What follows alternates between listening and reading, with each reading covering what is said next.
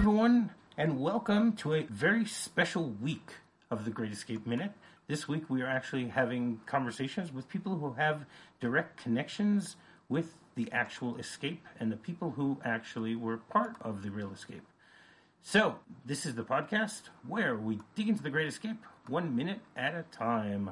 I'm Rob, and joining me today for the first of these special episodes is Paddy Flint, someone who has a very interesting familial connection to one of the escapees. Welcome to the show, Paddy. How you doing, Rob? You all right? I'm doing great. I'm doing great. I'm really looking forward to our conversations because this is the, the first opportunity that I've had to actually talk about the real people, not just the, the actors and the, the different characters in the movie. We're going to actually talk today. Besides, I mean, obviously, we're going to talk about the minute, the minute 166, but we're also going to be discussing some very, very interesting things that you have to tell us about some of the real escapees. One in particular, but I know you have a lot to, to, to talk about. Yeah, absolutely. All right, great. Episode 166 begins with Danny and Willie climbing up the ladder to the boat and ends with Sedgwick checking that he's crossed the border into Spain. So, as we were discussing on Friday, we had the, the beginning of, of Danny and Willie in, in their little rowboat reaching a large ship, and they, the ship uh, stated on it that it was from Sweden. They actually start climbing up the ladder to the boat. Now, on Friday, I discussed what was in the, the real original script. There, they added a whole scene there with them actually talking to the, the, the people on the ship and how they helped them out in hiding them from from a Nazi patrol boat that was around there. But for some reason, probably for good reason, they cut that out. So we're not really going to talk about that. So basically, we get the two of them climbing up the, the ladder, and they push off the rowboat to let it go wherever it's going to go, and they begin climbing up the ladder. And that that's pretty much all we see of them. If I remember correctly, I don't think we even see them again in the movie. Very possible this is the final time. Yeah, I find I find it really strange that uh, they would, you know, really neatly organize the oars back on the back on the little rowboat and then kick it away. You know, you're just thinking, just leave it. It's well, they're, they're, it's going to end up going somewhere. So you might as well just leave it to do what they need to do. Maybe they wanted to keep it for somebody else to to be able to to steal it. You know, so if, if the yeah. oars were to fall out, then they'd have a little bit of a problem there you know, Absolutely. for whoever else got it. They, I guess, they were grateful for the fact that someone left the oars in the first place. So, you know, if they're going to yeah. give it to somebody else, you might as well make sure they get their they get the oars there too. Yeah, were, I think they're a braver man than I trying to get up that ladder as well. I would have. Uh, I, I haven't got such good sea legs. I don't think I'll maybe not be able to do as good as they did. Well, they, they, are actors, you know. oh yeah, this is it. Yeah, Charles Bronson and John Leyton. You know, uh, that they they had that quick scene where they just you know shoot them going from the boat onto the ladder, and that's it. yeah. and they, they do do it quite effectively. Now, one of the things that I liked, one of the things that I liked was is you see that that Charles Bronson's character Danny gets closer to the ladder. He holds onto the ladder and then lets Willie go before him. Which again, we've discussed this so many times over the course of of the last 165 episodes about how great of a connection the two of these guys had. That their friendship was bonded throughout the course of the time that I guess they were in captivity together. And we get to see here another small example of that. You know, that they both know they're trying to go for freedom, but one of them will stop and actually help the other before moving on yeah, along. Yeah, very much so. So I, I, I like that little touch. The uh, that, the little the little pieces of help and the, the little sort of go betweens between them, especially during earlier on during the escape scenes when they're going through the mm-hmm. tunnel. You know, you know what what Danny's problem was down there, and yeah, it was claustrophobia. Yeah, it was it was this amazing um, camaraderie between the pair of them, and I suppose that that sums up a lot of the way the military works as well. So yeah, even though I mean we never we never find out if they flew together or anything. We just know that that they were captured at some point and you know ended up in some sort of camp together and became the two tunnel kings. They did, yeah. Yeah. I mean, you, you know who these these the two of them are based on, right? or not? Well, well, the actual escape to Sweden was uh, Jens Muller and Per Bergsland, who were two of the three home runners. Um, so they, the, the story behind how they got away, they travelled for quite a long distance. They were heading for a port of Stettin, um, and they were given an address. Roger Bushell gave them a, a contact for a a building in Stettin where they could go and find someone to help them out. They knocked on the door and it was full of sailors and things like that, and they thought to themselves, "Well, this will be okay."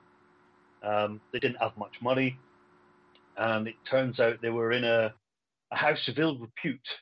So they found a brothel. yeah, right? they had. I, I think they needed. I think at that point they needed money. yeah, yeah, and uh, and at one point, one of the uh, one of the ladies, the ladies of negotiable affection, came up and said, uh, you know, what do you want? What do you, you know? Should we go upstairs? And he said, I haven't got any money. So the girl said, well, I'll I'll take your suitcase. And he had this suitcase with him for his full of all his stuff for escaping and his clothes and everything else he had. He said, I really can't, I really can't let that go, you know. Um, and I, I think the, the scene where the Germans came in and searched them would have been so much more accurate because at one point they were searched as they were leaving. Uh, a German boat came alongside, checked them out, and they heard they were they were hidden in a, a small cargo hold uh, way down in the, the, the hull of the ship. And um, at one point, one of them was poked in the eye by a searcher, who ended up saying, "Nix, you know nothing, can't can't find anything," and then left. That's how close they were to getting captured. Wow. Uh, it was an incredible story, and and how they managed to get away was just just crazy. Wow. Okay. And so that that was one of them, and the other one, uh, or they were both together there. Yeah, they were both together. Ber- uh, Muller and Berglund were together, and um, we'll go on to uh, Sedgwick's character in a minute. But it's interesting that you mentioned that because in the in, in the original script there are a lot of there are a lot of things that Sedgwick does in the movie that they call the character Cavendish and vice versa. Yeah, Because in in the original script in the original script there was a guy named Maryvale who who was the third guy to eventually get out. yeah, So we don't know really. So a lot of things that they said about Maryville ended up being with Sedgwick. Yeah. So they they, they, they, they obviously changed things during the course of the various incarnations of the script. yeah. Because the the other escaper, course of it. um, Sedgwick's character, was actually Dutch. He was, uh, Bob Bob van der Stok, and, and or Bram van der Stok, as he was known. Um, and it, to me, you could have got Dick Van Dyke in with his Mary Poppins accent to do the same sort of thing. But let's let's be talking about that. yeah, better. but but it's you know we can we can talk about that as much as we want about the accent, but the truth is it, it makes him stand out so much more Mm. because of that that terrible accent than he would have if he did a real accent. So yeah, um, maybe who knows? Maybe maybe he did it on purpose. yeah, perhaps. You know, we've we've we've mentioned it many times that you know how how crazy his accent is. You know, uh, back in the the third week when we even had J Bam on and we were talking, you know, with an Australian who was mentioning the whole the whole way that that the actual his his accent was completely off, but. Maybe, maybe it was done on purpose. Yeah. You never know, Yeah, and we shall never know, absolutely. because Coburn Coburn's not around to tell us anymore. No, sadly, no. Whether whether that's right, unfortunately not. So the minute continues, and we now get to see Cedric, Yeah. as we just mentioned previously, Exactly. and he shows up in in a, a, a lush forest area, still carrying his suitcase. Mhm. What's funny is it really looks as if that suitcase is very light. Yeah. He's got nothing in there. yeah, He's carrying around this big empty suitcase. especially when he put it on the bike. When he when he takes the Yes. bike, he just puts this. You know, it's like styrofoam, just down, off you go. and and it doesn't fall. Yeah, It, it found a way to stay there. yeah, And then we see a character wearing a French beret emerging with Cedric, and there, there's a third character with them also. And at this point, the Cedric says he again. I, I'm gonna. I'm just gonna forget about trying to say it in, the, in the, their original languages because uh, just I'm terrible at French and German and, and Spanish pronunciations and stuff like that. So basically, Cedric says here, and then the French guy goes, "Yes, sir, it's here."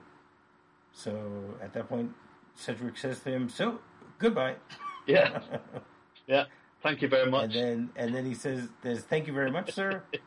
and he says, "You're welcome. Goodbye. Goodbye. Good luck." It's it's funny. I mean the the conversation when they're saying it in French sounds like they're saying something much more interesting, yeah, but they're basically just just saying goodbye. I mean, we don't know how far he has traveled with these particular men. Mm. But it's just it's just funny the way that they they say it, and then they they basically just leave him and and, and walk off. Yeah, yeah. And then and as if You know, by, they're like they're like you're on your own. yeah, and as do it if, yourself. as if by magic, there's a Spanish resistance guy just waiting for him. You know, just exactly. seamless, And then seamless he- handover. Exactly. Completely. and then I, I love the fact that, that Cedric just like waves at them goodbye, and Yeah. then he just takes a few steps, looks around at the forest and the, the terrain around him, and at, at this point, then he hears like a twig snapping, and quickly his head turns to the other side, and then we have a man standing on the side quietly, which apparently he wasn't that quiet because he, you know, stepped on a twig Yeah. and made noise beforehand. He, he actually looks very similar to the first guy who He really does, doesn't he? Yeah, yeah. Maybe. He's the same actor. Yeah, maybe, maybe it's a Pyrenean. said- maybe it's a Pyrenean thing. They're just related from across the border or something. Twins. Who knows? Exactly. And then the guy looks at that looks out into the distance and then looks to Cedric and says, "I'm your guide, Senor." he gives the nice, the nice heavy uh, Spanish accent. So, see, that was a great. That was that was a great one. You do do accents. No, but the accent, I I- no, I can do an English accent with it, but but uh, I can't do the pronunciation in the foreign language. Fair enough. I, I, I guess this guy really wasn't a Spanish actor. he, he just, they just found some extra and said, "Okay, you look Spanish. Just say the word "senor," Yeah. and we're and we're good."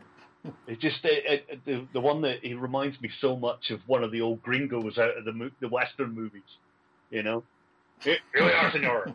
you know, that's it. exactly. You know, That's right. All you do is just just lower your voice. Yeah. You know, give it give it a deeper a deeper intonation. Bit of growl, and and throw in the word "senor," and Yeah. you're good. and then the the last words of this minute are Cedric saying, "For Spain," meaning where where does he think he is? yeah. The other guys just left him. You know, he he must know where he is. Yeah, and that pretty much ends the minute. Now, okay, now our listeners don't know, but but I know. What is your personal connection to the Great Escape? Why, why don't you tell us that that story? Okay, so I, I'd love to hear it. So uh, when I was a, a young young boy, seven or eight years old, I was a big fan of reading. Uh, my my mother and my grandmother had a massive collection of books, uh, so I was looking for something else to read, and I found Brickhill's book, The Great Escape. Just sat there. Wait, is that is that a book or a novel? definitely a book. Most definitely not. Definitely a book. I say non-fiction book. Yes. So, so I saw this book and I thought, right, I'm gonna, I'm, I'm gonna read this. And literally, and I'll, I'll, I'll tell you now, I, this isn't a copy of it, but uh, I have a copy of it right here. And the very first words that come out, the, the, um, in that first chapter, was uh, Roger Bushell had just turned 30 when he reached Stalag Luft. Um, and my grandmother had underlined it in pencil and written a cousin of ours. So he was my grandmother's cousin, which is kind of, I think we were discussing it earlier, but second cousin. I I, I think no. I think I from what I understand, I think it's a first cousin twice removed. Yeah. I think that's what it is. Okay. well, Uh, um, if, it, if it's your grandmother's first cousin. yeah. So, yeah. So so I was I was in awe of this, and I read this thing from every page, every every word. I just soaked it in all the photographs, you know, really got into it. Um, and then I watched the movie. It was it was the UK. It was Christmas. Of course, the movie's going to be on, you know, as it was every year. so I took it on and, and I, I watched the movie and I, I loved it. I was really engrossed in it and it was exciting and it was funny and it was emotional. And, and I thought to myself, it's, it's just not the same, you know, but it's great in its own right, you know, on its own merit. It's a fantastic movie, one of the all-time greats. Um, but then when you read into the book and you have an understanding of of how it happened, it's very, very different. you know? So, uh, a, a number of years later, I decided to join the RAF. One second, one second. I just want to uh, ask a question on Yeah, sure. Did, did you discuss it with your grandmother about him or anything like that at this point? I did, yeah. Now, now my grandmother, my grandmother always found him quite an aloof kind of character, you know, and subsequent meetings with uh, Jimmy James, Jack Lyon, people like that very much sort of underlined that he was a he was a very driven man. He was very um, single-minded. So I'm later on down the line, I met Jimmy James at a medal presentation, and he said uh, Roger once sat there and said, "I'm not here to be like Jimmy. I'm here to get as many people out as possible." And, Wow. and that was he said, I'm, "I'm not here to make friends because." He knew what the consequences would be. He knew that some of them may not come home, you know. So, and that's what he did. He was already on borrowed time anyway, but he just kind of chased everyone else along for the ride. You know, everyone everyone came with him because he was that kind of character, I think. Um, but yeah, so my, my grandmother always thought he was quite aloof. Um, but I think he was just a very driven kind of guy, a very motivated individual, and, and someone who who took leadership and responsibility very very seriously. Wow. Yeah. And did your grandmother? Did you discuss the movie with your grandmother at that point? Yeah, um, we used to watch it together. Um, my my grandmother died a little while afterwards, just you know, a couple of years after I started seeing the movie and getting really into it. But um, she she was never. She liked that Richard Attenborough had been cast as as Bartlett or Bushell, you know. Um, Right. she thought that was great, but she always said, you know, he was skinnier. He was, he, he wasn't so rounded of face. He was very, you know, very angular. Was was Roger, you know. So, um, I, you know, I think the uh, the love of the movie was separate. You know, we we kept them both kind of separate because I'll watch the movie all day, every day if I could. I would just go back and back and back because it's always same as every great movie. There's always something that brings you back. One line or uh, a character that you didn't see before, or uh, an event in the background that you sort of went, I didn't, I didn't notice that before. You know? Well, I, I, hope that, that this podcast isn't going to ruin it for you because now we're going to hopefully tell you all just about everything that No, I, I know you've been listening. So, you know, if, if we're going to give away all the secrets, the, the next time you watch the movie, you're going to say, oh, I already know everything about it. yeah. Well, I, I don't think that's possible. You know, I, I could, I could go and watch it tomorrow and still love it as much as, as much as that first time. You know, it's one of those great Yeah, movies. okay. No, I, I completely agree. I mean, obviously, as as you know, I've seen this movie so many times, especially recently, even even in small spurts of watching the same minute over and over. So, but but I've still, I, I rewatched it a few weeks ago, Yeah, and I loved it. It wasn't it wasn't that, that I felt that anything was was taken away from it. yeah, It was, and if anything, it was enhanced because there were things that I now understood better, and there were things that that, that I was able to catch. Mm. Well, it's, Rewatching it's it's like a good song that you analyze and find a new find a new vocal part, a new guitar part, something that brings you back into that. It's the same with that. You know, you That's true. there's, Sure, there's always Right. something. Okay. So Yeah. so I cut you off before. Okay, So so uh, and continue with your, continue with your story. Well, my um, my family's always been very military. You know, um, many generations of of my family have served in the armed forces, and I did that myself back in uh, 1999. I joined up, and I joined up as a Royal Air Force policeman. So this was. Uh, I just thought, well, I'm I'm just going to be a. Well, I joined up to be a dog handler, police dog handler, um, and I was chatting away with the the. Uh, I suppose he's the instructor, the chief instructor. Uh, he was a flight sergeant, and he said um, I was standing next to the Great Escape display that they had down there because the RAF police, the, well, the biggest investigation ever carried out by a military is the Great Escape, the, the murders, the investigation into the murders of the 50, and it's still the biggest wartime investigation ever carried out. Um, so this was this was a big thing for me, and I was telling this flight sergeant all about it, um, who turned out to be the Royal Air Force Police historian, um, who, Wow. who started, you know, cogs started whirring in his head and he started getting all these ideas. And randomly, two days later, he came into the classroom and said, Flint, out here. And I thought, uh oh, what, what have I done? So I go outside, and there's another recruit, another trainee standing there, a guy from two courses behind me. And he says, uh, This is uh, meet, meet Taylor, Taylor, meet Flint. You guys are related. And I said, What? So Taylor, uh, Nige Taylor, this guy that was two courses behind me, his mother was a Bushell. Oh wow! So this small world suddenly became, you know, even smaller. Even smaller. And then we found out that one of the other sergeants that was an instructor there, um, her grandfather was Freddie Bowes, who was the lead investigator of the murder. So it's Whoa! it's all kind of it was really spooky. Um, so you know, I, I've I've kept up with it all the way through the years, and in 2018, I was I went over to to Zagan to Stalag Luft three, um, and visited the site and you know commemorated Roger's life and the the life of the 50 and all POWs, um, and that was really moving. So much so that I was there for the 70th, the 75th anniversary the following year, um, and I got to hold Roger Bushell's image as I paraded down through on the uh, on the ceremony, which was very emotional, very emotional. wow! But it's yeah, it's Wow! it's my little connection, and you know I'm I'm very proud of it. My my family's very proud of it.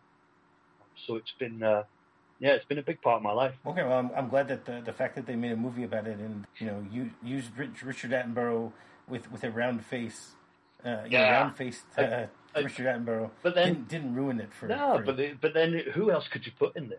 You know, you would you, you needed they needed a brooding character, and I think Richard Attenborough did it pretty well.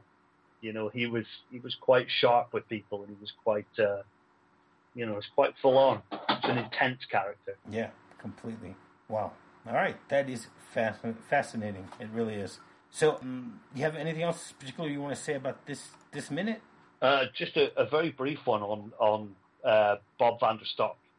Uh, the actual escape took months, absolutely months, and I, I found it. Bob Bob Vanderstar is Uh, is the one that's yeah. theoretically Sedgwick. Yeah, Okay. yeah. Just So- clarifying that. So he was a he was a Dutch pilot, um, and he was captured and taken all around the various places.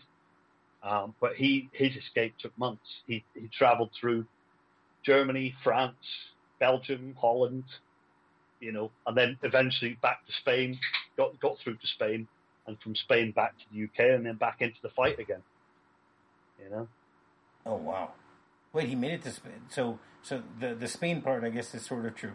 Yeah, yeah. But he probably wasn't carrying. He probably wasn't carrying an empty suitcase. No, no styrofoam cases to be seen. Uh, I think they were. Uh, it, it, it was harsh. There were very harsh conditions, um, and he was traveling with a number of other people. It wasn't just this solo mio. I'm off cycling around Europe. You know, it wasn't. It wasn't. wasn't quite that simple. Well, who, who was he traveling with? Because there were only three home runs. Well, that was So it. Who, was who did he hook up with? so Muller and Bergsland were together, and he went solo mio. Off he went. He, he disappeared off on his own. Um, Right, but you just said he wasn't on his own. No, he when he um, he ended up under the French resistance, and they had or the Maquis, and they ended up with, I think there was a couple of Canadians and various other people not involved in the escape. They were just with the resistance trying to get home or trying to get away. So Mm. that last scene would have been a line of 20, 25 people all crossing into Spain rather than just him. Oh wow. Yeah, it was. It, there were a lot of people, a lot of people. But this was the resistance. This Wow. is what they did. You know. Yeah, really is. Well, that that's really just mind-boggling and and fascinating at the same time. Yeah. All right. Do you want to tell people how they can get in touch with you if they're if they're interested? Um, well, yeah. I mean, just have a look for me on Facebook, Paddy Flint. Um, there is also a Great Escape Stalag Luft 3 Facebook group, uh, which I'm one of the admins of. So if you want to have a look for that, there, you can find out anything you need. Um, there's some really, really knowledgeable ladies and gentlemen on there. Um, plenty, plenty to learn about. Yeah, we're we're gonna meet, we're gonna talk with a few of them this week also, so that uh, you know people people will hear it throughout the, the week. I know we have at least two more coming later this week uh, from the Facebook. You, you want to come back again tomorrow? Sure, sure, absolutely. All right, excellent. You're uh, looking at the, the Facebook group of Stalag Luft 3. You can uh, go rate, review, and subscribe on any podcatcher they might be using to listen to this show. You can uh, go to our Facebook group, The Cooler. Our website is thegreatescapeminute.com. Our email address is thegreatminute at gmail.com. And our Twitter account is greatescapemxm. So until tomorrow, tally ho! Tally ho.